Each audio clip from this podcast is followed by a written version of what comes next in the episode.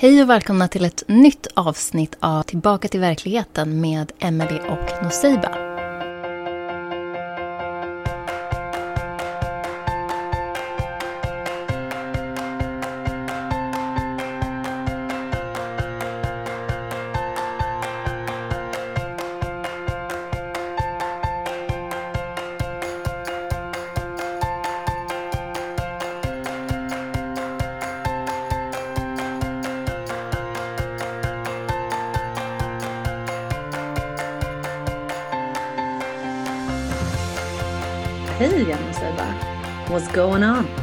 Det är nog inte så mycket som sker på den här fronten. Hur går det för dig? Jo, jag har inte heller så mycket, eller jag känner inte att jag har något direkt nytt att dela med mig av. Ja, men jag kan ju börja med det jag skrev till dig igår om att vi fick ett meddelande angående ett tema att prata om och passa på att göra lite reklam. För för mig går det jättebra att skriva privat på sociala medier eller så om man har tips. Men annars har vi ju också en mejladress som du vet bättre än jag. Tillbaka till verkligheten at hotmail.com va? Mm. Det är inte så knepigt. Hot, hotmail bara, kom ihåg att det är den. Och eh, ja, gärna, fortsätt. Vad skulle du säga? Nej, det var bara det jag tänkte säga. Då fyller vi upp den här början med det. Ja, sa jag trodde du skulle utveckla lite grann där på att vi har fått, emot, fått ta emot lite förslag sådär på vad vi ska prata om och så vidare. Men toppen, kul att du fick det sagt. Bra, för vi hör gärna av er mer.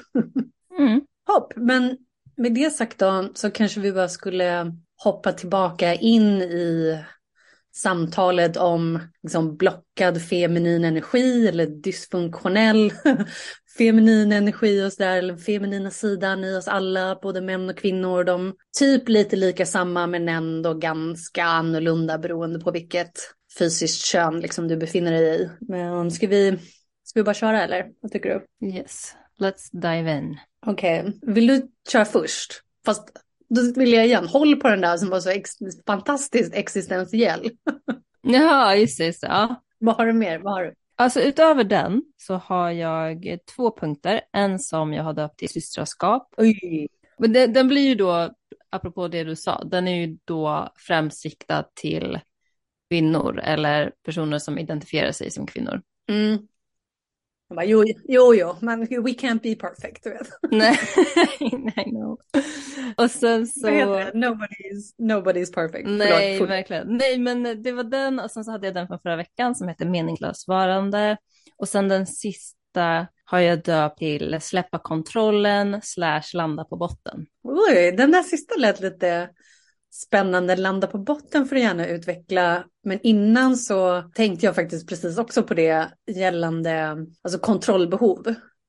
Och att det är ett ganska tydligt tecken på att femininiteten inte nödvändigtvis kanske är lyckad då, men den är högst dysfunktionell i alla fall. Eller den är liksom inte det den skulle kunna vara. Det här kontrollbehovet eller att saker och ting måste vara på ett visst sätt eller måste bli gjorda på ett visst sätt och sådär. Det, det hör samtalet till. Ja, alltså jag, jag, när jag skrev om den så tänkte jag å andra sidan att jag förstår att folk har svårt att släppa kontrollen för att det är svårt att ha utrymme för det som samhället är strukturerat idag. Det är liksom lite för tajt och man har inte riktigt tid för det, för det kan liksom, eller att man föreställer sig att på något sätt att det kan komma i vägen. Så därför är det bättre att bara och köra på och bara trycka bort och vägra hamna på botten då mer specifikt. För jag tänker ju främst känslomässigt samtidigt som det är väldigt kopplat till hur man lever sitt liv överlag, alltså även så här praktiskt sett. Okej, okay, men fortsätt. Jo, jag tror att otroligt många är just väldigt rädda för att eh, släppa lös sina känslor, vilket vi pratade mycket om förra gången. Och tror på något sätt att det kommer att vara någonting så att om man släpper lös sig själv känslomässigt, att det kommer på något sätt tvinga en att släppa den här väldigt tajta kontrollen och att man då väljer att sucka upp istället. Men jag tänker så här, och jag tror även att folk är ovana vid att bara break down eller att det är inte riktigt någonting som uppmuntras att bara bara få bryta ihop helt känslomässigt, utan det ska hela tiden lösas liksom på något sätt.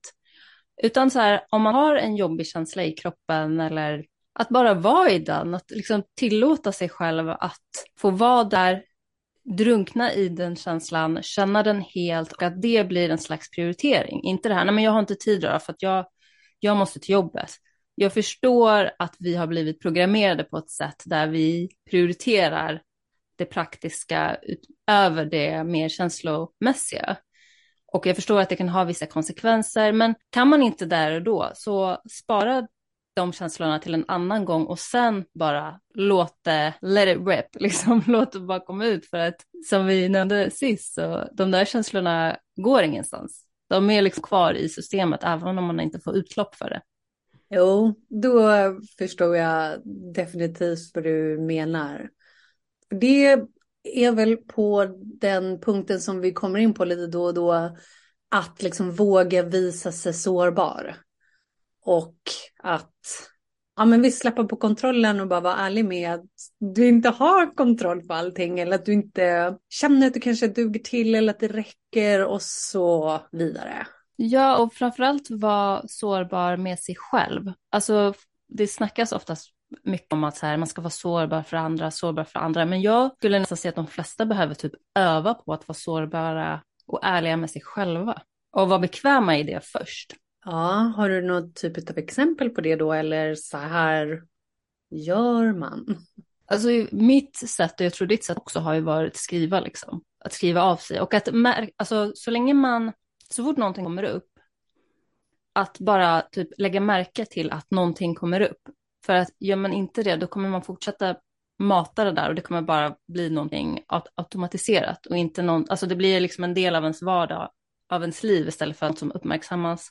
Och sen veta att det kommer från en god plats. För att jag, känslor, speciellt negativa känslor, har ju det här ryktet av att de är så dåliga och det ska lösas och det ska tas tabletter och bla bla bla, allt det här istället för att så här, det här kanske är någonting för din skull.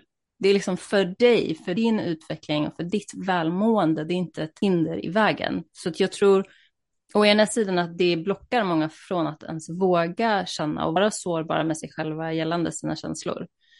Och sen tror jag även att vår hjärna kommer mycket i vägen av att jag borde inte känna si, jag borde inte känna så. Jag har ju en lön, så vem är jag att klaga över det ena och det andra? Att det liksom, man rättfärdigar hela tiden varför man inte ska titta på sina känslor. Och sen är det bara så här, känn, få utlopp för det och sen prata om det. Även om man inte vill prata med någon annan om det medan det sker så kan man alltid prata om det i efterhand. Så började jag ganska mycket. Jag har alltid varit sån, jag tycker inte om att visa känslor. Jag vill inte visa liksom när någonting är väldigt fel.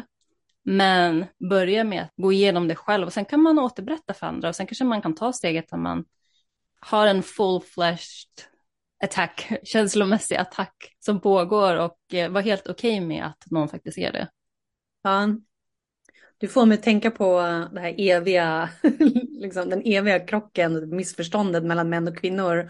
Bara över att eh, känslorna ska alltid rationaliseras bort. Och det här ställer ju till med knas i våra relationer, men som du säger också i oss själva. Att vi går runt och bara, nej men du borde inte känna så här, eller varför känner du inte så här, varför är du inte annorlunda, eller du har, du har ingen anledning till att känna si eller så. Och eh, lite den här släppa kontrollen, alltså den feminina principen är ju liksom kaoset i vårt universum som inte riktigt så att det fullo går att förstå sig på. Så att vi kan lägga gärna i viss mån försöka sluta göra det. Och då som du säger, så här, ingen kontroll, släpp den. Det är ju så läskigt för många. Jag, jag fattar det med. Ja, men alltså, jo, eller det är läskigt.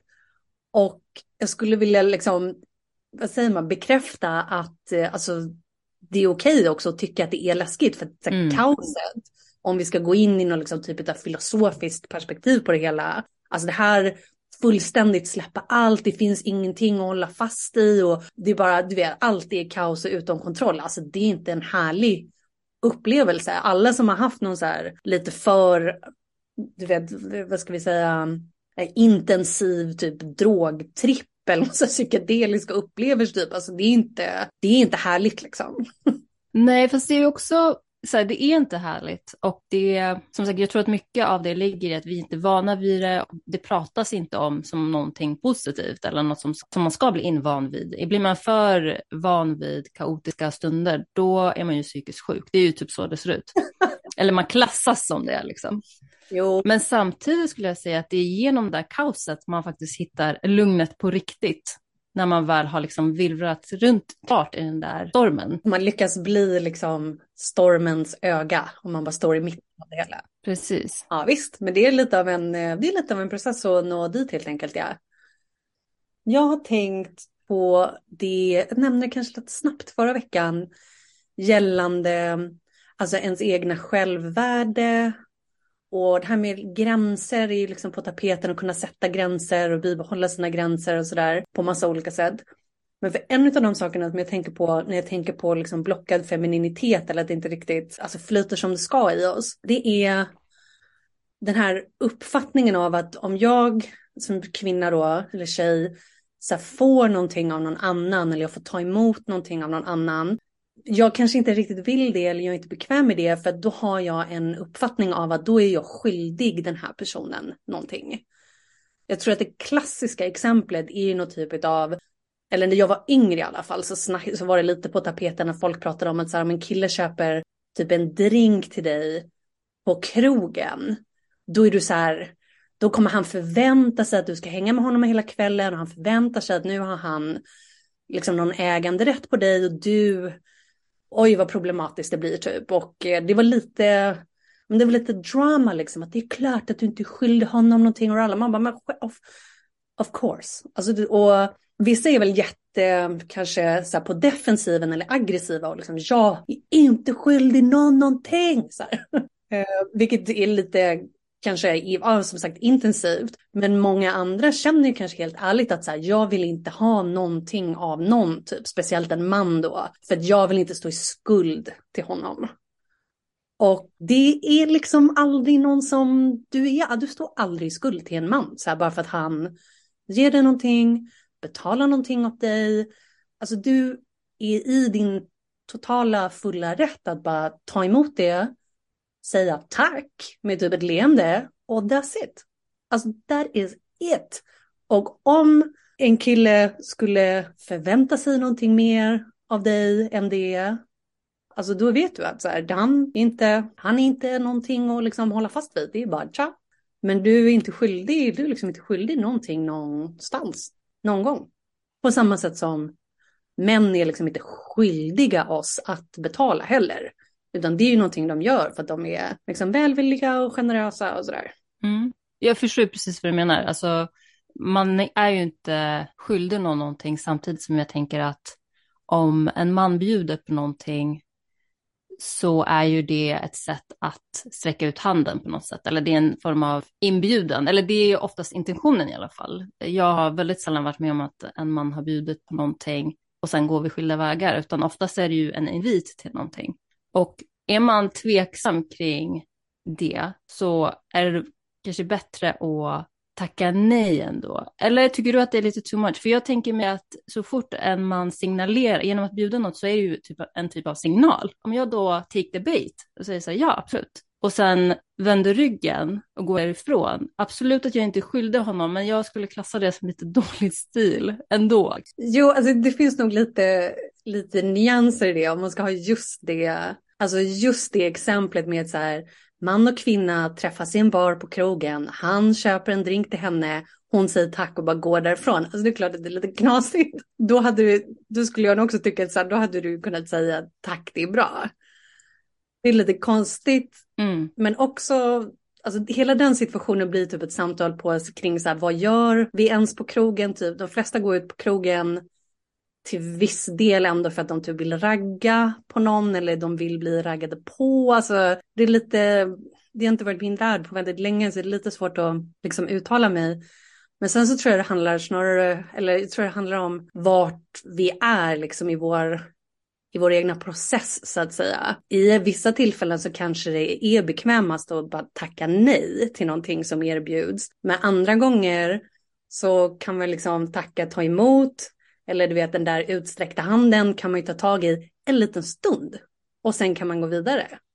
Om det är typ, alltså någon annan så på flygplatser, killar har de typ betalat för mitt te någon gång, betalat för mitt kaffe. Och så här prat, du vet, man kanske småpratar en liten stund. Och sen säger jag tack så mycket, nu är det dags för mig att gå vidare liksom. Då har någon kanske frågat om mitt nummer. Någon gång så fick de mitt nummer, någon gång så fick de inte mitt nummer. En kille, just han som betalade mitt te på en flygplats, han skrev till mig på, på Facebook sen efteråt. Och han undrade om inte vi typ skulle ses, om vi inte skulle liksom gå, åka någonstans på en weekend ihop och sådana där saker. Och då tackade jag helt enkelt nej liksom. Och, men han var jättetrevlig. Jag var bara inte alls intresserad och så var det inget mer med det liksom. Alltså jag kommer ihåg när jag var yngre, typ när jag hade bandliga eh, chefer eller jag var, vad säger man, de, jag var anställd hos män också med min egen pappa. Alltså jag ville ju typ inte ta emot så mycket av dem, för då kände jag att de liksom ägde mig på något vis. Att jag var tvungen att göra som de ville. Och nu så vet jag att det är inte så. alltså det är mer än, ja men du vet, att vara vanligt artig. Så behöver inte du liksom göra någonting för en man bara för att han då gav dig någonting stort eller litet liksom. Mm. Ja, men absolut. Alltså, jag tror att det där är en sån grej som sitter ganska långt inne när man inte känner någon som bra. Det är oftast då, eh, i alla fall jag tycker att det är svårt att liksom ställa sig lite till det. Samtidigt som att det blir ju lite som ett test. Så att om jag tar emot och visar tacksamhet och gör, ger ingenting tillbaka, ja, hur reagerar den här personen då? Eller vad, för att jag vet inte om du har varit med om det, men jag kommer ihåg att jag eh, mötte på en killkompis som hade varit på en dejt och sen så var han lite sådär sur över att han hade bjudit en tjej på middag och eh, sen hade de aldrig setts igen. Och han liksom såg sig själv som en meal ticket i princip. Samtidigt, alltså jag kan på ett sätt förstå honom, samtidigt som jag tänker att om det är en första dejt så är det väl mer okej. Okay. För då om han, om, om han har bjudit ut en tjej då får ju du faktiskt hennes tid och energi, om, om det är killen som har föreslagit det. Liksom. Men hade det varit typ en andra dejt, då vart jag lite så här, så att ja, men det blir lite, det blir lite så här situationsbaserat. Väldigt situationsbaserat, för det där har du nog, alltså det är ändå helt valid det du säger. Jag hör också män och killar Alltså känna ibland att de har verkligen upplevt att som du säger, de är någons meal ticket typ. Eller så hon ville bara att jag skulle, hon ville bara att jag skulle betala typ. Hon ville bara ha något så här penga monetärt grej av mig. Hon var inte alls intresserad av mig liksom. Och det är väl det vi är inne på när vi pratar om gold diggers liksom. Och det, det är också, det är väl också typ, jag skulle säga, det är också ett tecken på att så här, det är någonting i din femininitet som bara, det står inte rätt till med den. För det är inte meningen att vi ska vara gold diggers vad gäller män. Visst, det är så fullt rimligt att förvänta sig att en man ska hjälpa till och så stötta med det som är nödvändigt här i livet, till exempel pengar. Men att liksom vara ute på jakt efter en man bara för att vi vill att han ska betala för vårt liv. Alltså, what's up? Liksom. Det, är inte, det är inte heller, så här, vad ska vi säga, äkta hälsosam feminin energi. Ja, så det låter ju inte så dåligt i mina öron. ja, men, men då, alltså inte mig heller, men då är vi tillbaka i den också. För jag ser eller jag kan, jag kan liksom tycka att det är så många, kanske kvinnor eller tjejer också, som gärna vill ha alltså en högre standard i livet. Eller att så här, jag tänker inte nöja mig bara med vad som helst, liksom så där, utan jag vill ändå vara någonstans i livet eller komma någonstans, ha lite lyx eller vissa bekvämligheter så här, utöver det mest basala. Så här. Då, då, då passar de ändå på killar. De tackar nej till killar för att han har inga pengar än. Och vi har liksom inte fattat fattat, eller de tjejerna har liksom inte förstått sig på att den största motivationen i en mans liv, det är en kvinna. Och att det är vi som går runt på liksom de här kreativa krafterna i livmodern och sakralchakrat och allt det här liksom hokus pokus grejerna som gör det möjligt för en man att vara och bli mer. Så att det är liksom med lite tålamod och lite då sån tacksamhet och andra relationsskills så skulle ju den där mannen som just nu inte ser liksom ut att vara så mycket för världen rent pengamässigt kanske, alltså om några år, fem år, tio, femton, tjugo, alltså pff, han kan ju vara han kan bli och vara vem som helst i princip. Eller han kanske har hur mycket pengar som helst som skulle kunna vara dina. Men du måste liksom ha allting nu. Alltså det viktigaste är väl att inte fokusera på det allt för mycket. Alltså så länge man klarar sig alltså för sig själv så så behöver det ju inte vara en dealbreaker liksom. Nej, visst. Alltså det här blir också så här, det beror väl på vilken individen är och vad man har för livssituation och ra, ra, ra. Rent generellt här nu då. Nästa eller? Ja, absolut. Ja, kör på det. You're on a roll. All right, I'm on a roll. Jag känner det också. no. Okej, okay, nästa är um, att um, det är liksom oreda kring dig, det är stökigt eller smutsigt. Så här hemma hos dig, alltså ditt egna utseende, typ, eller dina kläder, din garderob, ditt kontor, whatever. Alla dina ytor. Det har väldigt mycket det feminina till. Vi pratar elementet jord och gärna jungfrun mest av dem alla, om vi nu ska vara astrologiska. Att, alltså renlighet och hygien, snyggt och fräscht, inte snyggt då kanske, men fräscht. Det har liksom den feminina principen till att städa och ta hand om sig själv eller sitt hem. Om det är, inte är där, det är ännu ett starkt tecken på att eh, det är blockat där någonstans. Det är helt clogged up. Och, eh, och jag tror ni fattar vad jag menar.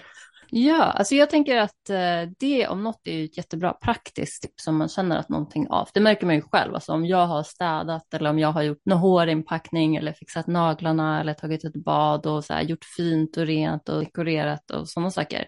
Att man hela ens liksom själ typ lyser till, alltså man mår ju väldigt, väldigt bra i det. Så att om man känner att liksom någonting är av generellt, då är det jättebra att liksom så här, ja, men städa upp, fixa till, sortera, gör fint, både ditt utrymme och dig själv. Ja, definitivt.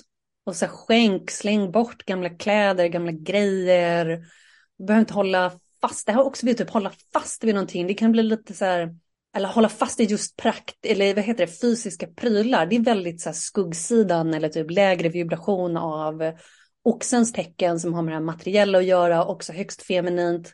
Alternativt typ skorpionens tecken när vi pratar om mer, det mer emotionella, att liksom bara sitta, sjuda liksom i våra negativa upplevelser eller känslor och bara bitterheten tar över typ och vi släpper aldrig, släpper aldrig det som någon har gjort mot oss eller det som har hänt liksom. Det är väldigt också som jag säger, så här, lägre vibration, lite lägre uttryck av skorpionens tecken, liksom att vi inte kan låta känslorna flyta vidare, så där som du var inne på förra veckan. Och rent fysiskt också då så här, kunna släppa taget om saker och så här, som du säger, bara någon gammal hårinpackningspryl, behöver inte ligga kvar där, så släng den nu, släng den på en gång, håll det rent och fräscht runt omkring dig, gör dig av med grejer du inte använder, sånt som är trasigt och så. Mm. Alltså jag, jag, tänkte på det nu, det här med att inte kunna släppa gamla känslor och sådär. För det vill jag faktiskt nog direkt koppla till det här första med att, att släppa kontrollen. För det är typ av kontroll också. Att, eh... Oh, det är så mm. sant. Alltså det är hundra procent sant. Så att man liksom klamrar sig fast vid eh, gamla, neggiga, negativa saker. Och enda sättet att få bort det där ut ur systemet är ju att släppa kontrollen och let it go. Ja, visst, alltså verkligen släpp det. Kom tillbaka till nuet, alltså visa lite förståelse både för dig själv och för andra, alltså förlåt. Gå vidare, gör de här grejerna liksom, som du och jag, att vi skriver mycket typ om negativa känslor, eller vi skriver mycket ut saker och ting. Andra joggar. Det, det finns alla de här tricksen liksom, men just som vi säger, att bara sitta och hålla fast i det där, alltså gör ingen gott. Alltså om man har, jag tänkte på det innan också, så att om man har någonting negativt eh, eller negativ känsla eller negativ story är det oftast. Oftast är man ju så fast med en story och det är liksom en känsla som ligger med den där, de är liksom sammankopplade. Ett bra sätt också att bli av med det är att bara känna känslan i kroppen och stänga av storyn helt. Alltså lyssna inte på det där hände och sen så sa jag och sen så sa hon och sen bla bla bla bla bla liksom. Utan stäng av det där och bara känn hur själva känslan känns. Jag tycker oftast att det kan göra att man bara, okej, okay, det är bara fysiskt, det känns typ i bröstet eller i magen eller vad det nu kan vara. Sen börjar det släppa. Det liksom löses upp. Ja, visst. Visst. Men du, jag vet inte om det här är kopplat till det här med att ha det fint och sådär hos sig själv, men jag tänker på eller jag vet vilken skillnad det brukar göra för mig att möblera om bara. Alltså det får också igång någon typ av energi. Jag vet inte vad det där är riktigt, eller om det är ens kopplat till det feminina. Ja, till viss del kanske, även om vi inte skulle ge all cred att så här, det är bara superfeminint. Men, ja, men just det att bry sig om sin, alltså sin närmiljö och vill att den ska vara fin och ren och fräsch och sådär. Alltså det hör den feminina principen till och sen så kommer det väl till då det som är feng shui och sådana där saker. Men också, vi tänkte på det nu också, att det är ju så fint hur så här, du vet det maskulina och det feminina bara samspelar med varandra och alla är vi lite av båda och sådana här saker. För att våra känslor är ju också en så direkt upplevelse, eller ja, jo, en direkt konsekvens av vad vi har för tankar på gång. Och precis som du säger, det är ju när vissa sitter och ältar rent tankemässigt eller mentalt som alltså är, har den maskulina principen till. Vi bara sitter och ältar i vårt huvud, så här, jag sa så där och den sa så där och det här hände och jag tänker på det och eller jag oroar mig för framtiden och vad det är så här, sitter där i det mentala eller det som är så här chatt i hjärnan, vissa kallar det kanske för det.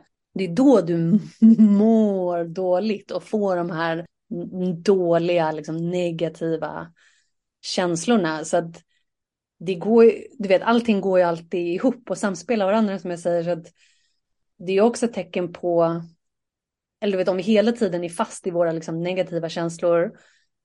Det kan ju också gärna vara ett tecken på att du behöver liksom stärka och utveckla din maskulina mentala förmåga och liksom kontrollera dina tankar. Mm. Ja, absolut. Alltså jag tror att eh, det är nog ett, så här, jag tänker ett, här, lära känna sina tankar. För jag tror att när man är i den där mentala sfären, det känns så äkta. Det är äkta. Det liksom kan ju så här, upp hela ens verklighetsuppfattning när det går alldeles överstyr. Men att jag, jag tror att det är svårt att så här, bara, okej, okay, men då är det bara att förändra det. Utan det enda man kan göra är att så här, rikta det åt ett annat håll.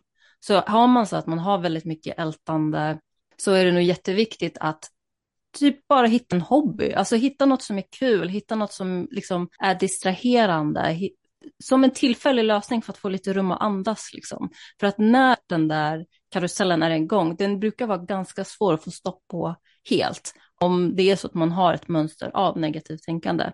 Så hitta en distraktion först, bara för att få en paus, andrum och sen hitta ett sätt att fokusera liksom, tankarna åt ett annat håll. Och har man problem med det, skaffa professionell hjälp. Alltså det är verkligen en värd investering. Jag håller helt med. Det blir också en så härlig bara balans och inse så här, när är det dags för mig att typ låta känslorna flöda och gråta lite och när ska jag med quote och bara så här rycka upp mig lite grann och gå och liksom göra någonting annat, fokusera på någon annat eller på någonting annat och så distrahera mig själv så där som du säger. För att om jag ska vara helt ärlig så många gånger för mig också så måste inte jag nödvändigtvis gråta över det här igen eller du vet bara sitta och känna allting utan jag behöver bara tänka på någonting annat och så går det liksom över. Ja, alltså det där är ju den ständiga balansgången och jag märker det jättemycket med barn men även med min bror då som är autistisk. Han är inte verbal så att när han är arg till exempel, då vill han skrika. Så en del av mig är så här, absolut, det är klart att du ska skrika ut, men vi vill ju inte att det blir en vana heller. Så det är hela tiden det här, känna efter, är det här utlopp som är nödvändigt eller är det här repetition som inte behövs är onödig och vi borde egentligen gå och göra något helt annat. Ja, ja, definitivt. Innan vi går vidare till nästa då så måste jag dela det också, att jag jag insåg någonstans också så här efter, efter att det gick eh, som det gick där med mitt ex och liksom alla de här tokiga eh, shamaniska new age kretsarna och liksom äh, alla de där sakerna. Till slut så insåg jag ju också att jag bara, men vänta lite, nu har det typ gått ett år liksom sen det var som, sen allting hände och här sitter jag fortfarande och är helt uppgiven och gråter allt vad det är och jag insåg att jag tror att min hjärna eller min fysiska kropp har jag alltså gått och blivit beroende av de här känslopåslagen och kemikalierna som liksom går igång i mig när, men när det händer och Alltså så här kan jag inte ha det. Jag kan inte gå runt och vara beroende av att vara ledsen. Ja men det är så. Ja. Eller visst, men så då var jag tvungen att bara okej, okay, men alltså nu, nu räcker det liksom. Alltså vi människor är ju jättebra på att anpassa oss Så att kommer man in i ett mode där man är i negativt tänkande och är ledsen och gråter, kroppen ställer in sig på det väldigt, väldigt snabbt. Eller hur? Fort går det alltså. Mm. Men det är ju alltså det är ändå värt att notera också hur vi igen så här, alltså i samhället i stort eller i våra relationer, rent generellt då, alltså kvinnor kanske vill vara lite mer i det här ältandet av känslor, medan män går vidare lite snabbare. Rent generellt. Och vi kanske inte skulle vara så himla så här vi kanske inte skulle vara så upprörda över det. Vi kanske bara skulle inse att vi funkar lite olika och så här, respektera det, acceptera det och du vet få ner dramat i våra egna liv lite grann. Mm. Preach! tack, tack, tack. Nästa då, vad har du nu då? Någon av dina köttiga här, du, du är så djup. Ja, det blir jättedjupt. Jag kan, ta det, jag kan börja med den lite, lite, nej den är ganska djup också. Det handlar om systraskap. Ja, just det. Oj, det här ska vi kunna prata om länge. Mm -hmm. alltså, och det jag tänker mig då, för jag tror att när man säger systerskap, det låter ju väldigt så här, nu ska vi alla samlas kring en eld och typ dansa och ha shamansk trumma. Alltså det blir ju väldigt... Ja. Sådär som, det är, sådär som det var i Sydamerika typ, eller som de här new agearna håller på liksom. Ja, exakt. Och det, det är säkert jättefint, jättehärligt. Men det behöver inte vara så stereotypiskt kvinnocirkelaktigt. Utan jag tänker mig att i det här samhället i alla fall så känns det som att många prioriterar verkligen parrelationer. Och det är liksom något som sätts först och det, där anstränger man sig mycket mer. Det ges lite mer energi generellt sett, från mina observationer i alla fall. Och jag tycker mig inte se att det är lika mycket fokus och energi som ges till systraskap och att Eh, kunna mötas och dela med sig av sitt inre samtidigt som man tar emot av andras inre och får chansen liksom att ge varandra stöd och verkligen så kopplas samman. För det tycker jag också brukar ge en väldigt så speciell och fin känsla, nästan som att man blir påfylld med energi efteråt. Så att jag tänker mig att det kan vara värt att ja, men, så här, helst ses face to face, mest för att jag gillar människokontakt mycket mer, men, men även online om det ska vara så, eller prata i telefon och man verkligen gör tid för det. Jag snackar ju inte om liksom ett snabbt samtal med bästa kompisen, utan verkligen så här, tid och space för att ses och helst flera stycken. Ja, alltså vet du att det är så bra poäng, du har så rätt i det här. Alltså tjejgänget eller liksom kvinnocirklar och sådär. Det finns en hel del och säga liksom på den negativa sidan eller så, eller det här, du vet när kvinnor så hugger ner varandra och sådana saker. Men det, vi bara sätter det åt sidan lite för tillfället. Så är det alltså högst, ja det är högst gynnsamt liksom för det feminina i oss alla att få umgås bara tjejer och att ha kvinnliga vänskaper. Alltså jag kommer ihåg när jag var yngre då, och eh, min femininitet var så himla blockad och dysfunktionell och liksom oj oj oj, alla de här sakerna. Alltså jag hade så svårt för andra tjejer. Jag tyckte liksom inte att man kunde lita på tjejer typ. Jag tyckte de var ganska falska. Tyckte att det var, eh, eller det var de väl också kanske då. Men du vet, jag var ju på en helt annan nivå, liksom vibration själv. Så det var ju därför jag hade allt det där runt omkring mig. Men jag liksom hade jättesvårt för tjejer. Jag hade, alltså jag hade tjejkompisar. Men väldigt få så kvinnor eller tjejer som jag faktiskt, så här, ja men du vet, som jag ändå verkligen så här, litade på eller gillade eller var bekväm med och sådär. Jag var väl, ja, jag var väl ganska kritisk mot dem. Men det blir också som jag säger en spegling av hur det står till med ditt inre egentligen. För om din egna feminina sida är helt knas, för att uttrycka sig enkelt, så kommer kvinnorna eller tjejerna i ditt liv också vara keffa. Mm, just det. Nej, jag ville bara komma tillbaka till att jag håller med dig så himla mycket. Att alltså, om du som tjej typ inte umgås med någon annan tjej, alltså you gotta do that.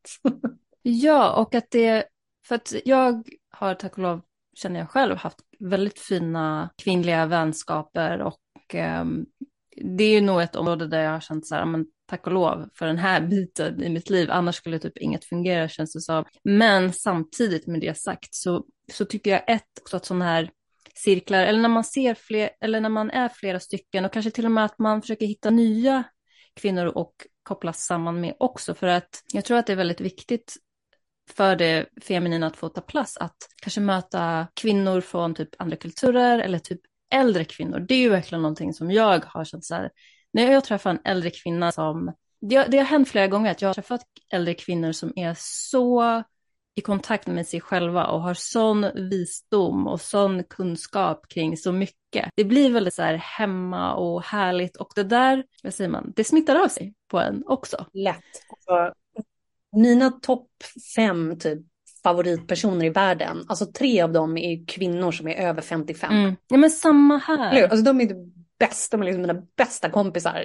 Jag gillar dem mest av alla. Ja, det, det, finns så mycket att hämta där, samtidigt som jag tror att de har något att hämta också, men jag tror att dagens typ kvinnliga förebilder, det är så här basbitch, vd på företag, alltså du vet mycket sånt där. Ja. Och det där är ju väldigt kopplat till det maskulina och det är absolut inget fel på det, cred till de kvinnorna liksom, men personligen så tror jag att jag och många andra söker kvinnor som är väldigt uppkopplade med sitt feminina, för de blir sådana vägvisare. Ja, visst. Det är alltså definitivt.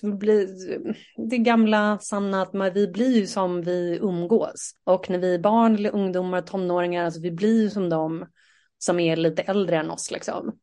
Och jag om någon, eller ja, alltså, jag hade väl kanske inte de bästa liksom, förebilderna eller hängde i de bästa kretsarna, både varken tjejer eller killar. Liksom. Och om det är en sak som jag alltså ändå saknar från mitt sydamerikanska liv, då är det gärna de här kvinnocirklarna. Alltså varje fullmåne tror jag, ibland kring nymånar också, men speciellt så här, varje fullmåne, du vet, det var, det var en cirkel någonstans vi, när jag bodde på playan, alltså då satt vi liksom ute i öknen runt en eld varje kväll sen när solen gick ner och månen gick upp. Vet man delar lite, vi kanske sjunger lite sånger, bara, bara någonting. Så här, en timme, en och en halv timme och sen fortsatte folk med sitt eller några kanske gick och käkade middag ihop eller någon, alltså någonting. Och det, det kan jag ändå sakna sen jag kom hem till Sverige, att jag har ingen sån, jag har ingen sån cirkel liksom.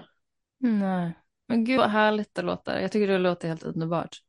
Det var helt underbart på många sätt. Så länge, ja men du vet, man har sina gränser och så vidare och så vidare. Du vet, håll, håll dig ifrån de där plantmedicinerna och så vidare. Mm, just det. Det är de där plantmedicinerna igen. Skulle kunna liksom dra allting till det.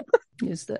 Men du, apropå det här med lite mer toxic och, och systraskap och sådär. För att en stark tendens som jag har märkt när man möter upp en grupp tjejer, det är ju att det blir skvaller, väldigt mycket skvaller. Men den här, så här lågvibrerande femininiteten liksom, som är, som du säger, typ, det bara skvallras och snackas om andra, eller rent, alltså rent intellektuellt också, det är inte så, alltså jag, jag är bara inte så intresserad av det liksom, jag pratar ju hellre om andra grejer. Men visst att det är så här caddy och Eh, de tjejer snackar så gärna så skit om varandra eller unnar inte någon annan tjej någonting. Men jag tror att det där är Alltså, jag tror att det där är för att vi är så hårda mot oss själva och sen så bara tar vi ut det på alla andra kvinnor. Vare sig om det nu är en feminin tjej då liksom gillar vi inte henne för det. Eller om det är en jätteframgångsrik affärskvinna då gillar vi henne inte för att hon är för maskulin typ. Eller, ja men du vet, fortsätt du på ditt spår. Jag bara...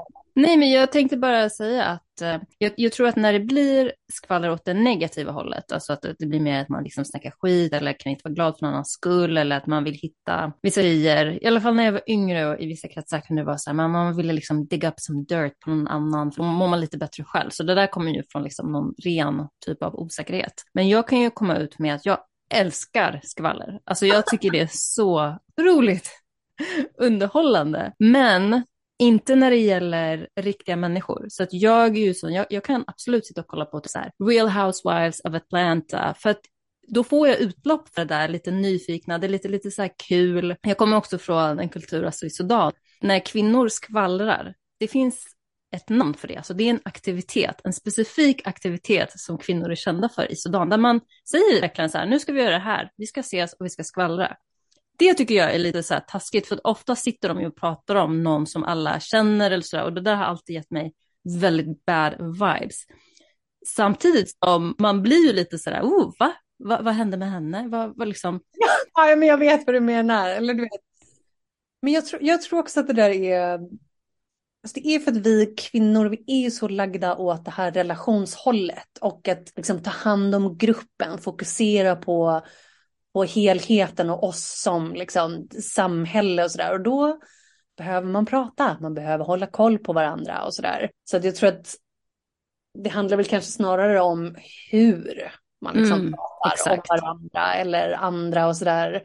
Vissa saker passar sig liksom inte, det är inte någons, det är väl kanske inte någon annans plats att avslöja någon annans nyheter eller någon annans hemligheter och sådär. Men det beror lite på helt enkelt ja, hur, det, hur det görs. Ja, det där är, det är verkligen där det ligger.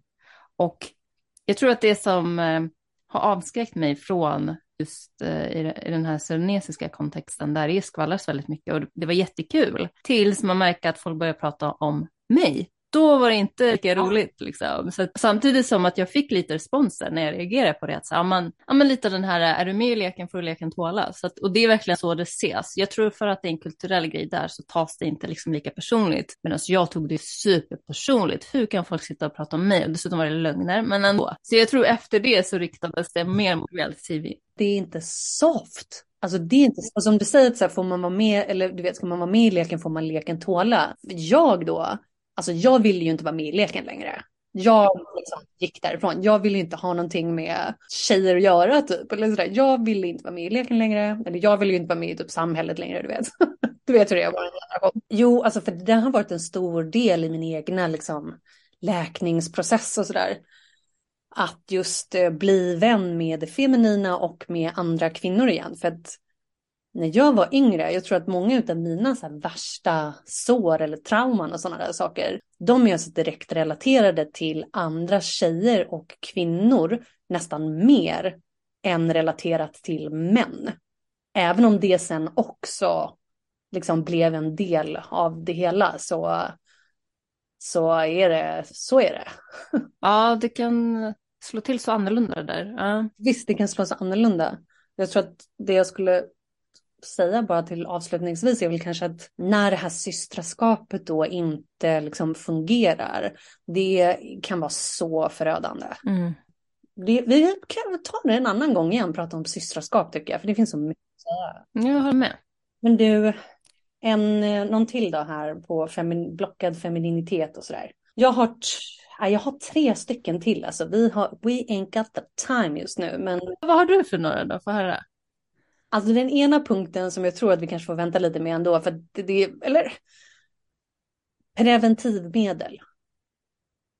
Alltså, den är bara ett stort fett, så här, så skadligt för det, den feminina principen, kvinnor i allmänhet, fem, feminin energi, alltså de här preventivmedlen som vi har blivit itutade handlar om våran typ sexuella frigörelse och liksom att vi nu, du vet, vi nu levlar upp på något vis och vi har mer rättigheter och mer friheter som kvinnor typ. Alltså, det är liksom en av de största lögnerna och manipulationerna eller bara missbedömningarna om vi nu ska vara naiva och tro att det bara är en, av en slump liksom. Det, alltså det, det, det uh, uh.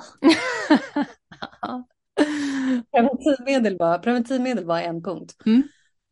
Att, eh, ja, inte, alltså inte kanske kondomer då, men alltså de här p-stavarna, p-piller, allt som så här, rubbar din egna hormoncykel och din menstruationscykel. Alltså det är direkt så här, sabotage av det mest feminina i din varelse som kvinna att liksom slå ut den, blocka den eller på något sätt så här mixtra med den. Alltså det är ett tydligt tecken på att det står inte rätt till med det feminina eller att det feminina blir alltså misshandlat, nedtryckt, illa behandlat. Och det är ju så sjukt att vi, mm, liksom min generation eller sådär, vår generation när vi växte upp här i väst, vi har ju alltså, som jag sa, vi har alltså gått med på att det här handlar om våran typ frigörelse och att det här är någonting som är bra för oss. Alltså vet du, så Stockholmssyndromet på en så ny nivå.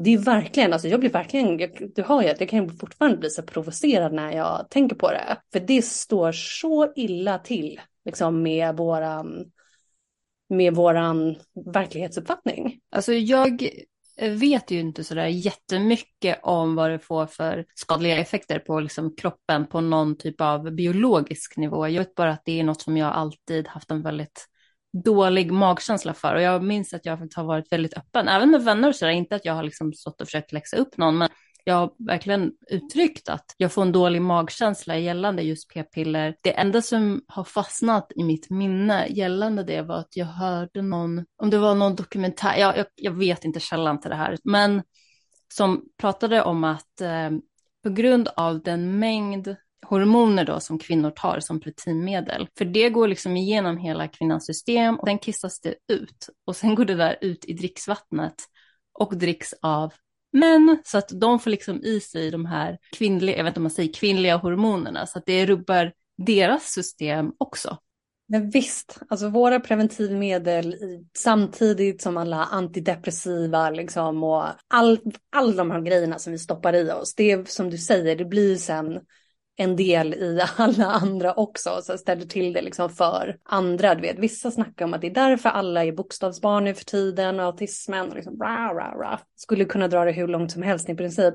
Alltså något jag tycker är intressant det, och någonting som jag vet att jag har registrerat är kvinnor som har tagit preventivmedel som inte är liksom sexuellt aktiva. Jag har stött på flera sådana som inte har en partner och i alla fall uttrycker att de inte är aktiva med någon eller något. Och jag har alltid liksom så, så här, eh, scratched my head liksom och bara, men, men varför då?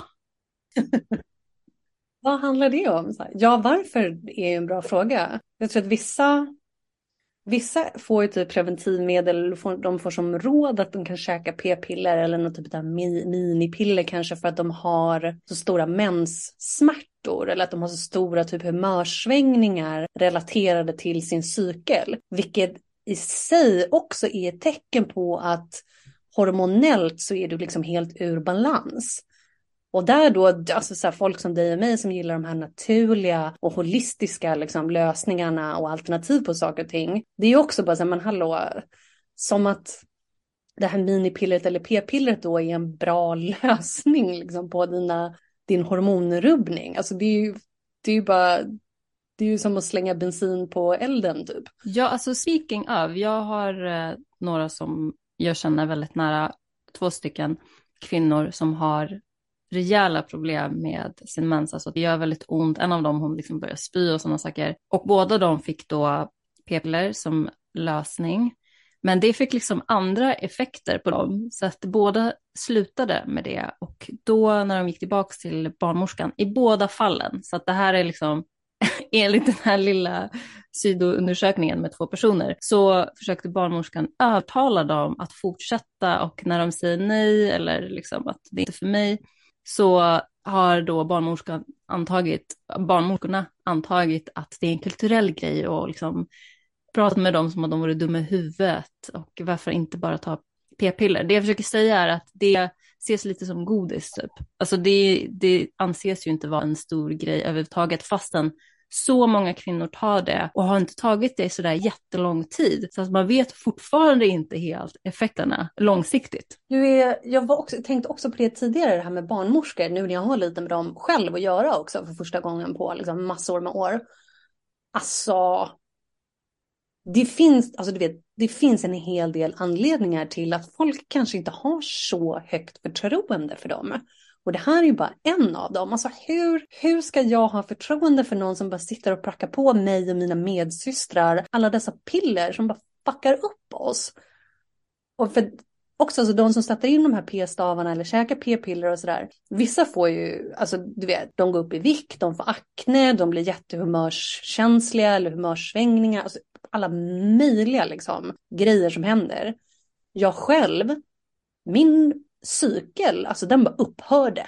Du vet, i några år så hade jag typ ingen mens eller jag hade ingen cykel. Och du vet, i mitt trasiga medvetande när jag var, du vet, var jag alltså 22, 23 typ, så tyckte jag typ att det kanske var lite skönt eller att så här, det gjorde väl ingenting.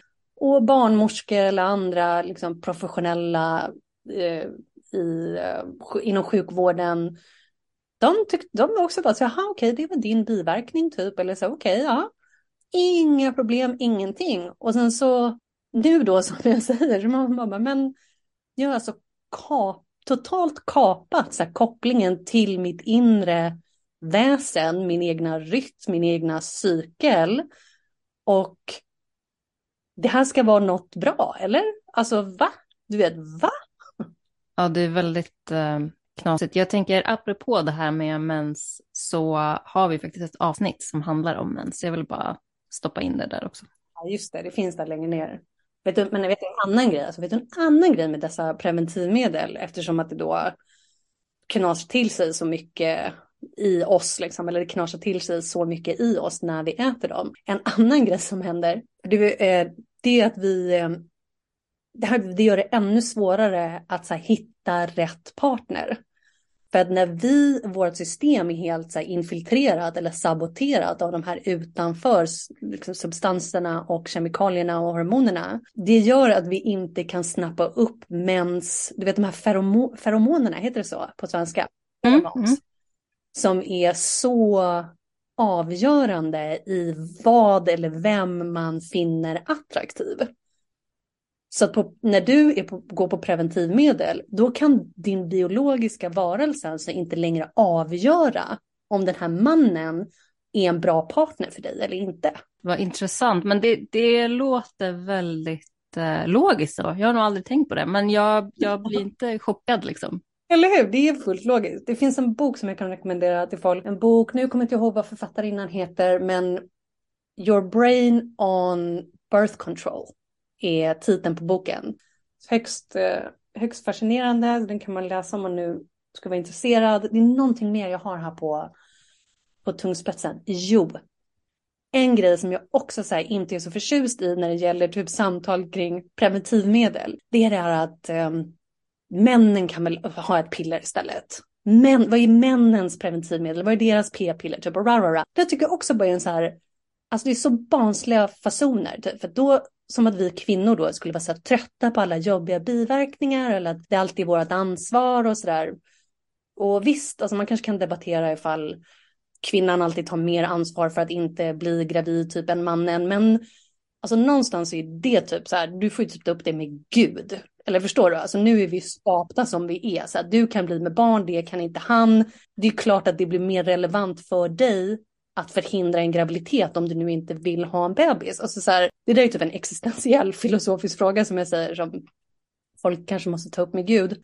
Men sen så då att så här, männen kan väl ha ett p-piller istället. Du vet, det är som att så här, vi vill bara förflytta så här, smärta och lidelse och omständigheter till männen.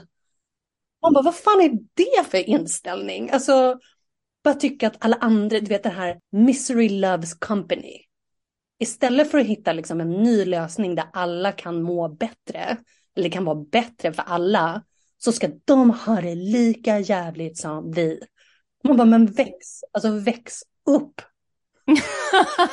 ja men absolut, jag håller med. Men det är ju lite så det ser ut i samhället gällande många man säga, citattecken motsatta grupper. Så det kastas ju ständigt skit fram och tillbaka. Liksom. Och vi har det värre än ni och ni har det värre än vi. Alltså det är liksom hela tiden, det är aldrig så här, ska vi mötas och hitta en win-win eller en ny en typ av lösning där ingen går ut som förlorare. Nej, vi ska bara placera den här bollen någon annanstans. Ja, och alltså, okej, okay, alltså okej. Okay det är ju kanske förståeligt liksom när vi är så sårade och traumatiserade och känner att vi har blivit illa behandlade och att liksom en orätt har, har gjorts oss. Alltså okej, okay, det är förståeligt.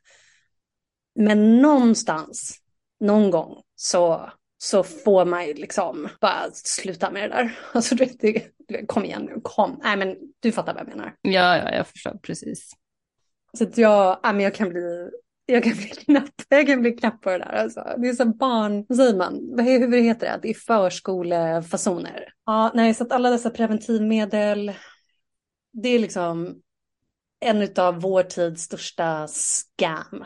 Och ännu, som jag säger, så här, en anledning till att jag kanske inte är helt med i den moderna feminismen. Alltså, F that stuff. Det vill bara, bara nej nej. Ja, precis. Alltså, vet du, när jag tänker preventivmedel, då tänker jag på så här högstadiet, när det var lite så här coolt att visa att så här, jag har en sån där liten bricka. Det blev lite som en, så här, ett statement för vad man hade för sig i sovrummet. Vare sig man hade action där eller inte, så var det lite så här, lite häftigt att ha varit hos barnmorskan och fått p-piller. Det är typ så jag, det är typ den referensen jag har till p-piller, eller preventivmedel. Ja, jag, jag delar inte den upplevelsen men jag är inte förvånad över att höra det och många hade det säkert. Alltså många hade det säkert sådär. Du vet, där också så här, man bara, oh wow, du är ett barn som har börjat ha sex typ, congratulations. Alltså du vet, nej, ska vi ta en till eller säger du? Eller va? Jag tänker om du har två till, jag en till, om du pallar, vi bara kör på, vi bara får det här gjort. Okej, okay, ja men vi kör, vi kör, vi kör. Får jag, jag beta av min, mina här lite snabbt? Absolut. Jo, precis. Det var preventivmedlet och så var det det här, du vet, när du som kvinna, jag fastnade lite på punkter som var just så här för tjejer. Men när eller om du känner att eh, du, liksom, du vill göra allting själv, alternativt du känner att du måste göra allting själv. För att om du är född i en kvinnas kropp liksom och har lite mer feminin energi än vad du har maskulin i dig eller del liksom av din livsresa och typ, vad ska vi säga så här, utmaning eller uppgift i livet är ju som kvinna lä att lära dig få av andra. Att bli stöttad av andra, att liksom vara interdependent som det så fint heter. Inte codependent, men att vara beroende i viss mån av andra och att få ta emot av andra, specifikt då män. Så när du känner att det är så här, det finns inte tid, liksom jag måste göra allting själv för att, för att man inte har några vettiga män runt omkring sig liksom som kan hjälpa till på passande sätt eller man känner att man bara föredrar att göra allting själv för att ingen annan kan ändå göra det tillräckligt bra eller gott nog eller jag vill inte vara någon till besvär det finns ju många olika varianter, men där är också så tydligt att din feminina energi får inte riktigt skina. Ja, alltså det är här, det är ju här eh, samhället ställer till det lite för en också, för det har ju verkligen målats upp som att självständighet, det är liksom det ultimala eller optimala. Och om man då strävar efter att vara självständig, jag menar jag kan ta mig själv som exempel, där det var väldigt många år av att bli helt självständig har liksom varit huvudmålet. Jag ska klara mig själv och jag ska inte behöva någon stöd eller ta någonting från någon, utan jag är helt själv operating liksom. Samtidigt som, inte bara att det trycker ner liksom den feminina aspekten eftersom det är högst maskulint att vara självständig. Men jag tror att det var John Gray, att jag hörde honom prata på något avsnitt på YouTube eller något sånt där som snackade om att något i stil med att eh, ju mer självständig man är, desto svårare blir det att träffa någon som är maskulin, för att man oozes liksom maskulinitet själv. Eh, så jag tänkte bara ta in det där lite, att är man så här independent, miss independent, liksom att ofta om man generaliserar så är det ju de kvinnorna som har lite svårt att träffa män och sådär. Och sen behöver inte det vara ja. hela problemet, absolut inte, men det kan vara värt att så här, tweak lite det här feminina och dra ner lite på det här över eh, självständiga och ta fram det lite mer, vad heter det, interdependent, jag vet inte vad det heter på svenska men. Nej, jag vet inte heller vad vi säger på svenska men interdependence, alltså att vara, det översätts ju typ till medberoende men medberoende pratar man ju typ bara om på svenska när vi är så här. Drogmissbruket. Ja, men precis när någon vi älskar liksom är fast i missbruk. Så det blir inte riktigt rätt, men att vara beroende av andra eller liksom helt enkelt inte vara helt självständig sådär som du, som du säger. Ja, och John Gray har jag för mig också nämner liksom att när man är sådär självständig, det är inte bara så här, ja men jag, jag liksom blir mer, det är inte att jag känner mig mer maskulin, utan att det påverkar en hormonellt sett också. Ja, visst, det är det som är så spännande, eller som du sa, att så här, våra rutiner eller våra livsuppfattningar, våra livsval, livsstilar, alltså ganska sett, eller ganska snabbt så sätter det sina spår och alltså på liksom biologisk nivå eller på så här substans, kemi, hormonnivå i oss så liksom ställs ställs vi in på ett visst sak. Så, att, så här, precis, alltså våra handlingar och val och rutiner och sådär, det påverkar oss rent hur vi är eh, uppbyggda, alltså substansmässigt. Nu, jag babblar lite, men du fattar vad jag menar. Ja. Definitivt, men som du säger att i, alltså i just typ romans, eh, i romanser eller romantiska relationer, precis, desto självständigare du är som kvinna, desto mer du vill eller bara känner att du måste göra allting själv, alltså desto mindre plats finns det ju i ditt liv för en maskulin, hälsosam, manlig kille liksom.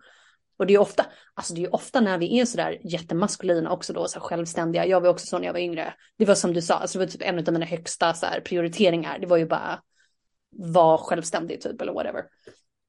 Då var det ju bara fuckboys, missbrukare, så här, killar som inte hade sin ekonomi ordentligt. Alltså så här, jag hade bättre finanser och ekonomi än vad de hade. Jag typ betalade för dem, jag hjälpte dem med cash. Alltså så här, alla fel. Ja, jag tänker mig att det, tar sig, eller det ter sig i sånt uttryck alternativt att man träffar en väldigt feminin man. Så att man, man liksom tar sig an den här maskulina rollen och sen har mannen då den mer stereotypiskt sett feminina rollen.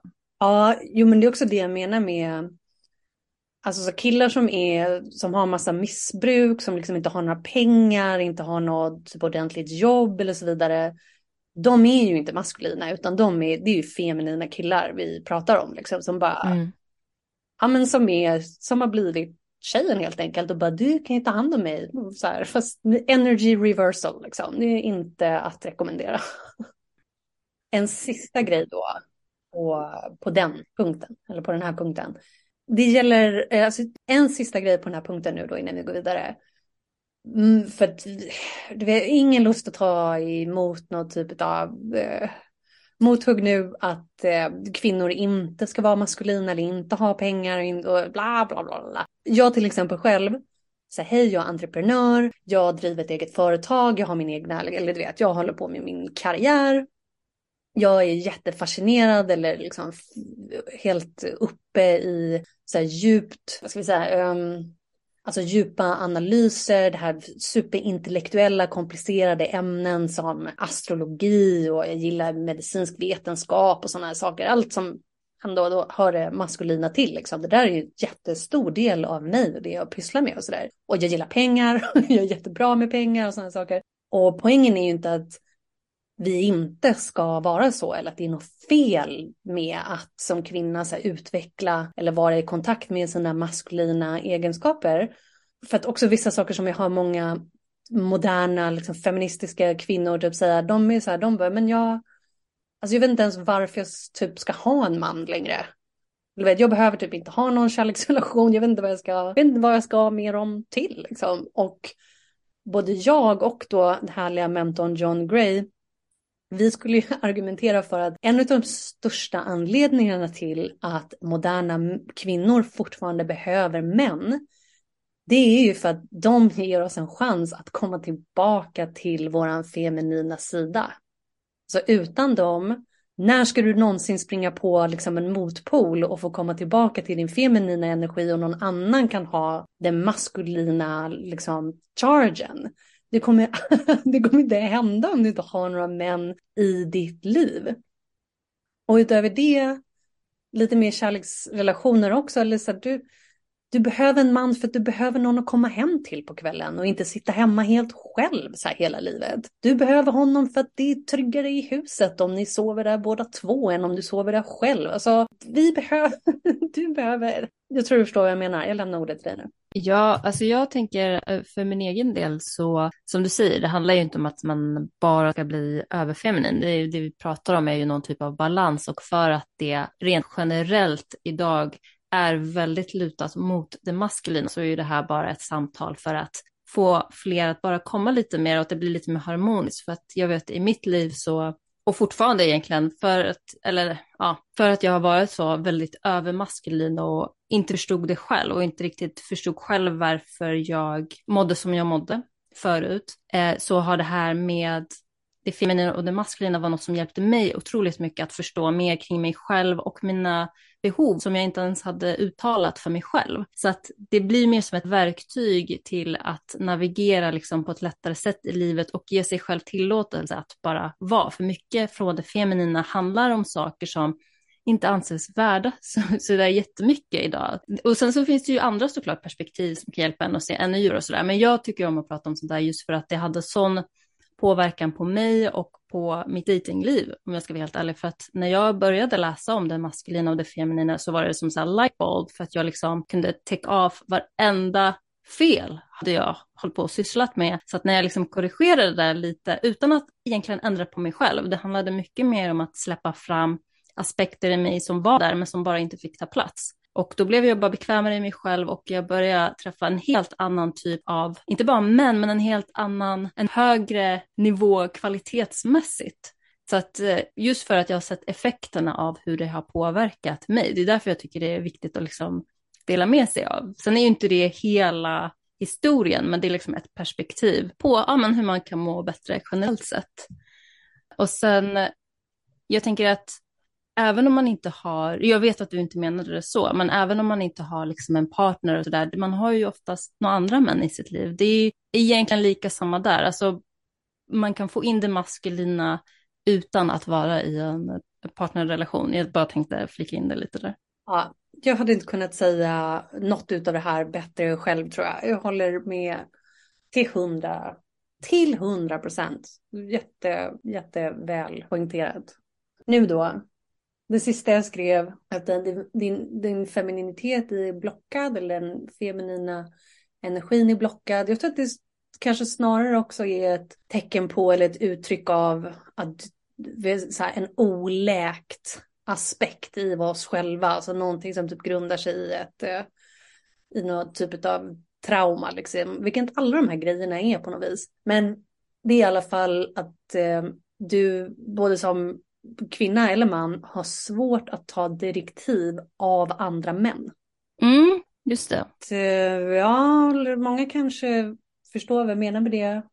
Det här är också så relaterat till mycket mer när jag var yngre för sen så, sen så lämnade jag ju typ kulturen bakom mig och gjorde min egna grej och sådär och är lite av en eh, ensamvarg eller vad det nu heter. Men då var det också mycket så här, men det var gubbar och det var deras mossiga åsikter om saker och ting eller de skulle alltid förminska och förlöjliga mig och de trodde inte att tjejer, de tror inte att tjejer kan göra samma jobb som dem och det är alltid, det är alltid någonting liksom och jag tror att det är sant. Vissa gånger så tror jag också bara att kvinnor gillar att älta och typ behålla sig själva i någon typ av offerroll liksom för att vi vinner vissa, vi vinner vissa grejer på det. Så det är alltid så här, det kan vara, alltså det kan ju också vara, men, eller de där sakerna och, och sidosatt, det är klart att de där sakerna är och har varit sanna många gånger. Att alltså män har en konstig attityd mot kvinnor då till exempel. Men vissa gånger så tror jag också verkligen som, som jag säger att det handlar om att du är liksom oläkt eller din feminina sida är inte där och vad det än är som en man säger åt dig är liksom då är du på defensiven. Och det, han menar någonting med det. Och liksom etc, etc. Och jag... Ja, det, det var min sista punkt. Vad, vad säger du? Ja, jag förstår vad du menar. Jag sitter och funderar på om det är något typ av, alltså om det är ett typ av kollektivt trauma som sitter kvar. Jag tror absolut att många kan känna igen sig i den där känslan i sitt eget liv och jag tror att det, det, är lite kopplat till det där du var inne på förut med att men man bjuder på något, att kvinnor automatiskt kanske känner lite skuld eller nu är jag skyldig honom någonting och sådär. Det är liksom samma fenomen fast annorlunda påklistrat på det här att om en man ger direktiv då tror han att han bestämmer över mig eller han, han typ styr mig på något sätt eller att han har övertaget på något sätt. Det är typ de associationerna som jag får. För att jag brukade känna så, speciellt om det kom från äldre män som då förmodligen symboliserar min pappa eller något sådär om jag ska vara lite psykologisk. Där det verkligen var så här, gör som jag säger fast man själv kanske känner att jag vill göra något annat eller du lyssnar inte på mig eller att det blir någon typ av kollektiv trauma som projiceras på liksom. Det är i princip precis det jag menade. Och precis som vi säger, att när vi liksom går runt med sådana här oläkta aspekter, både i, alltså i oss på individnivå men också rent kollektivt, så du får ju alltid mer av det du liksom fokuserar på. Så jag tror att många av oss gick nog runt länge också och var så här, vi bara letade efter det här. Och så fort en man typ öppnade munnen, då bara hej, hej, hej, hej, hej. Du ska inte komma här och liksom trycka till mig eller äga mig eller du vet, alla de här sakerna. Nu då, liksom, eller du vet kontra, så här, nu när jag är tillbaka i min du vet, så här, väna, lugna, feminina energi och sådär. Alltså jag känner typ aldrig att någon man så här, håller, sätter sig över mig.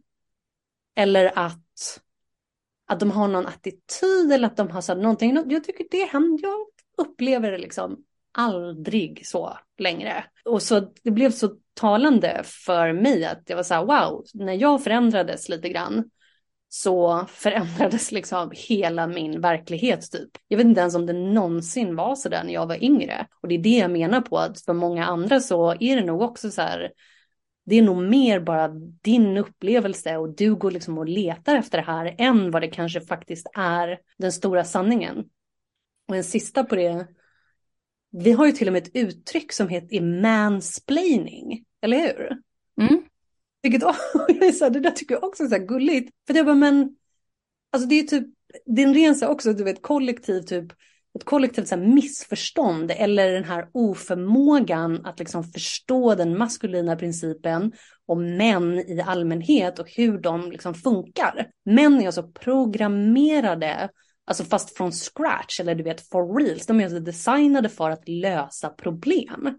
Och jag vet att vi kvinnor när vi vill prata om våra negativa upplevelser, våra negativa känslor med liksom våra partners eller vad det nu är, så tar vi ju verkligen illa vid oss eller blir så frustrerade och irriterade när de ska avbryta oss och komma med lösningar eller de ska rationalisera bort våra känslor sådär som vi pratade om i början. Och visst, alltså visst, det där retar fortfarande så gallfeber på mig ibland. Men jag vet ju att så här, han är designad för att vara sådär. Så istället för att gå runt och bara shamea män då för att de är som de är och vi har kommit på de här uttrycken som mansplaining och allt vad det är. Så, så här, vi skulle ju också bara kunna ta och så här, lugna ner oss lite grann och se på saker och ting från ett annat perspektiv, ha lite mer förståelse och acceptans.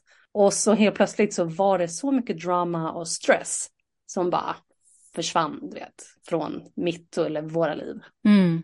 Alltså jag, jag har aldrig tänkt på mansplaining på det sättet, för att jag har nog inte ens hört den där termen på väldigt länge, men det var ju väldigt så här, inne ett tag, mansplaining, this and that. Och jag vet att, alltså nu när du säger det så känns det ganska självklart att det ligger nog mer, något mer i att de överförklarar någonting bara för att. Det ligger, har lagts på ett, en undre mening liksom att de på ett indirekt sätt idiotförklarar oss när de överförklarar någonting. Men jag tror det är bara ett antagande egentligen, det behöver inte vara ett faktum alls.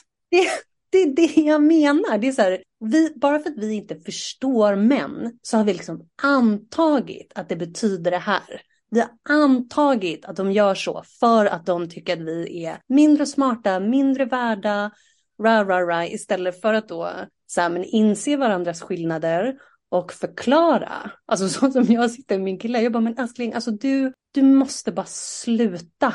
Så här, du måste bara sluta tala om för mig varför jag inte borde känna så här eller jag vill bara, jag vill bara att du är tyst typ. Jag vill bara att du ska lyssna liksom. Och han, du vet, han lär sig. Mm. Det, han lär sig, men det, liksom, det, går, det tar lite tid men han lär sig. Alltså visst, jag skulle, det är inte som att jag sitter här och säger att det har aldrig hänt att en man liksom förminskar en kvinna. Men, men, det var min sista, det var min sista punkt för idag. Mm. Jag vet inte om det här bara är jag, men min upplevelse av ganska många män när de förklarar något väldigt mycket så känns det mer att de gör det för sakens skull. Alltså, jag vill säga, det kan absolut vara så att jag vet precis exakt vad de sitter och pratar om, men det är liksom inte riktigt poängen.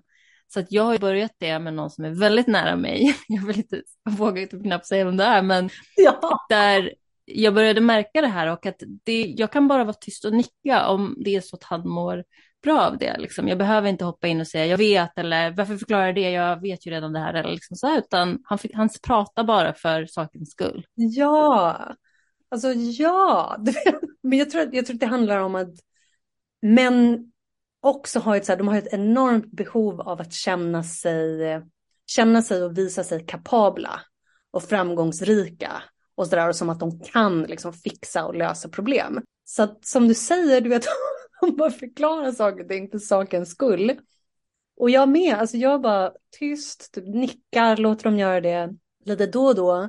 Så säger jag typ, så här som jag har förklarat förut, så säger jag typ så ja ah, men det har du rätt i. Eller, ja det är en bra poäng. Och bara låter dem känna sig lite lyckade. Ja. Är det så farligt liksom för deras skull? Men också så här, do it for your own sake. Alltså när en man får känna sig liksom lite lyckad och speciellt om liksom du får honom att eh, liksom uppleva den känslan, alltså desto mer kommer han gilla dig. Desto mer kommer han bonda med dig, desto mer motivation kommer han känna för att göra mer saker som du liksom godkänner. Ja, det gynnar relationen överlag bara. Det är en win-win och det funkar både på våra kärleksrelationer men också alltså vårt samhälle i stort. Du vet när män får uppskattning av oss eller vi ger dem så här, ah, det där gjorde ni bra. Det enda som händer är att de som sagt blir mer motiverade och inspirerade till att göra fler grejer som kvinnorna uppskattar.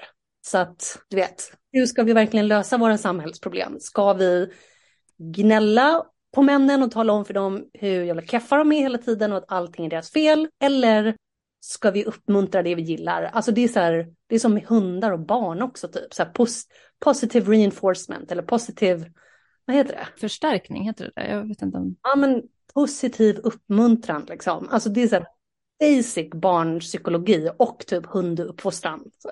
Ja, det är det faktiskt. Pavlov-hundar. Eh, ja, men det, det alltså jag tror att det är väldigt smart att dra en parallell till samhället i stort, men alla kan ju börja liksom på individnivå själva, så sker det nog väldigt mycket på det yttersta nivån också. Ja, visst. Bara låt, låt den lilla glödlampan liksom lysa till och så med små steg, så här, sakta, sakta, på små sätt så börjar vi prova på det här nya, den här nya bekvämlighetszonen, nya, det nya. Nu då, har du, har du någonting kvar nu? Ja, en sista sista som vi kan ta lite snabbt och det var det här meningslösa varandet. Och jag tycker det här är så viktigt i dagens värld där det är konstant görande och skapande alltså av slutprodukter och det är liksom det som värderas, prestation och produktivitet och ticka av mål och ambitioner och allt det här. Att bara få vara för sakens skull, det är liksom inte, det är inte överkomplicerat, det är inte ens någonting som kräver tid och plats, det är verkligen bara det man har framför sig. Att vara i det fullt, liksom i alla sinnen och vara närvarande är väl rätt uttryckt skulle jag tro. Eh, så även om man liksom står och diskar eller håller på med tvätt, att liksom ta in det och observera det med en clean slate mind, det vill säga det är inte en massa hundra tankar som virvlar runt eller det är inte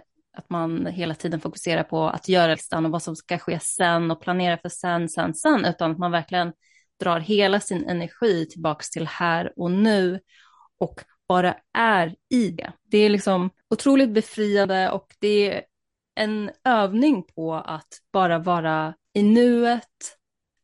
Och jag tycker att det är i nuet som vi faktiskt ser riktig magi, även om jag står och hackar lök. Det kan verka hur trivialt som helst, men när man verkligen lägger all sitt fokus bara där och då, så ja men testa och se vad som händer. Det jag tycker det är jättetaggande. Och vill man ha inspiration för det här så tycker jag att man ska ta och titta på, på barn. De är jätteduktiga på meningslöst varande. Det finns ingen poäng med någonting, utan det är bara kul och det är här och nu och man följer sina impulser. Kan till och med vara med och joina barn. Jag ser ofta föräldrar som leker med sina barn, vilket är jättefint. Men det är skillnad på att leka med barn där det är ett görande. Alltså jag leker med dem för att de vill det istället för att vara inne i leken. Du är också ett av barnen som leker med dem och bara ser vad som händer. Eh, och ett annat sätt är att vara kreativ. Alltså så här att eh, måla eller att eh, skriva en text bara för sakens skull. Alltså vad det nu än är. Det handlar bara om att vara helt närvarande, finns ingen poäng och eh, det är en typ av, om jag får vara extra djup, jag tycker ju att det är ju en typ av intimitet med det större. Med livet. Alltså. Ja, nej, men jag håller med. Det är en intimitet med livet eller det större, alltså typ Gud eller the divine eller source eller vad, vad vi nu väljer att kalla det där, liksom universum, typ, kosmos. Ja, och inte det, jag har för mig att du har nämnt att det, det är det vi kvinnor, att vi har liksom en, ett lättare sätt att koppla upp oss till det där också. Så varför inte göra det mesta av det? Ja, kan, jag kan inte mer än bara hålla med med alltihopa. Och jag tror att, eller jag känner ju typ att en av mina egna största utmaningar, det är ju att fortfarande, eller det är fortfarande att tillåta det här onödiga varandet. Alltså jag, ja men jag har liksom, jag har lite svårt med det många stunder, även om jag tror att jag är ganska bra på det. Sen tror jag också att, som du säger, så barn är väldigt bra på det. Äldre människor är ju också ganska bra på det. Så jag tror också att det är lite av liksom förbannelsen att vara här i, i mitten av ens liv, liksom, för att det är så mycket med det jordiska då. Du vet, vi, har, vi måste ta hand om våra barn och vi måste ta hand om våra föräldrar och vi måste tjäna pengarna och vi måste... Ah, det är så, det är så mycket som gör att det, det där det blir svårare att hitta till den där platsen. Så jag tror att till viss del så kanske vi får, kanske vi får leva med att det är lite svårt helt enkelt just, just liksom i den här säsongen av livet. Men eh, det, det är en högst eh, alltså, valid eller stark poäng och precis som du säger så det är enormt, det är enormt mycket feminin princip på, på det, på allt det här. Ja, och jag tycker inte för att göra något av det som ska leda till ett mål, för att det är verkligen motsatsen som jag försöker liksom poängtera, men det är oftast i de stunderna som jag brukar ha riktiga djupa aha-upplevelser som bara zitt, så här. Ehm, de där eh, upplevelserna får oftast inte riktigt plats i stressen av jag måste dit, jag ska dit, jag ska upp, jag ska ner. Alltså att i liksom lugnet här och nu så händer det någonting. Och jag tycker bara det är så viktigt att... Eller hur? Eller hur? För det, alltså det får mig att tänka på den poängen som är, eller liksom faktat som är att den här direktuppkopplingen typ till det universala, den universala intelligensen eller gud eller whatever vi nu vill kalla det. Det är ju att alltså, ta emot därifrån. Och igen då, ta emot är den feminina principen och i det här meningslösa varandet att bara en stund övergår i nästa så här, utan någon riktig anledning. Det är där det händer. Ja. Ja, men det här det verkar ju bli som att eh, ni lyssnare får ett dubbelavsnitt. ja, det blir säkert jättebra. Kan lyssna nu eller du kanske fortsätter lyssna sen efter att du gjorde whatever. Nu är vi tillbaka och nu är det slut. Exakt, exakt. Så ja, vi får väl tacka så mycket för idag då. Får vi. Så hörs vi nästa vecka. Det gör vi. Ja. Hej då.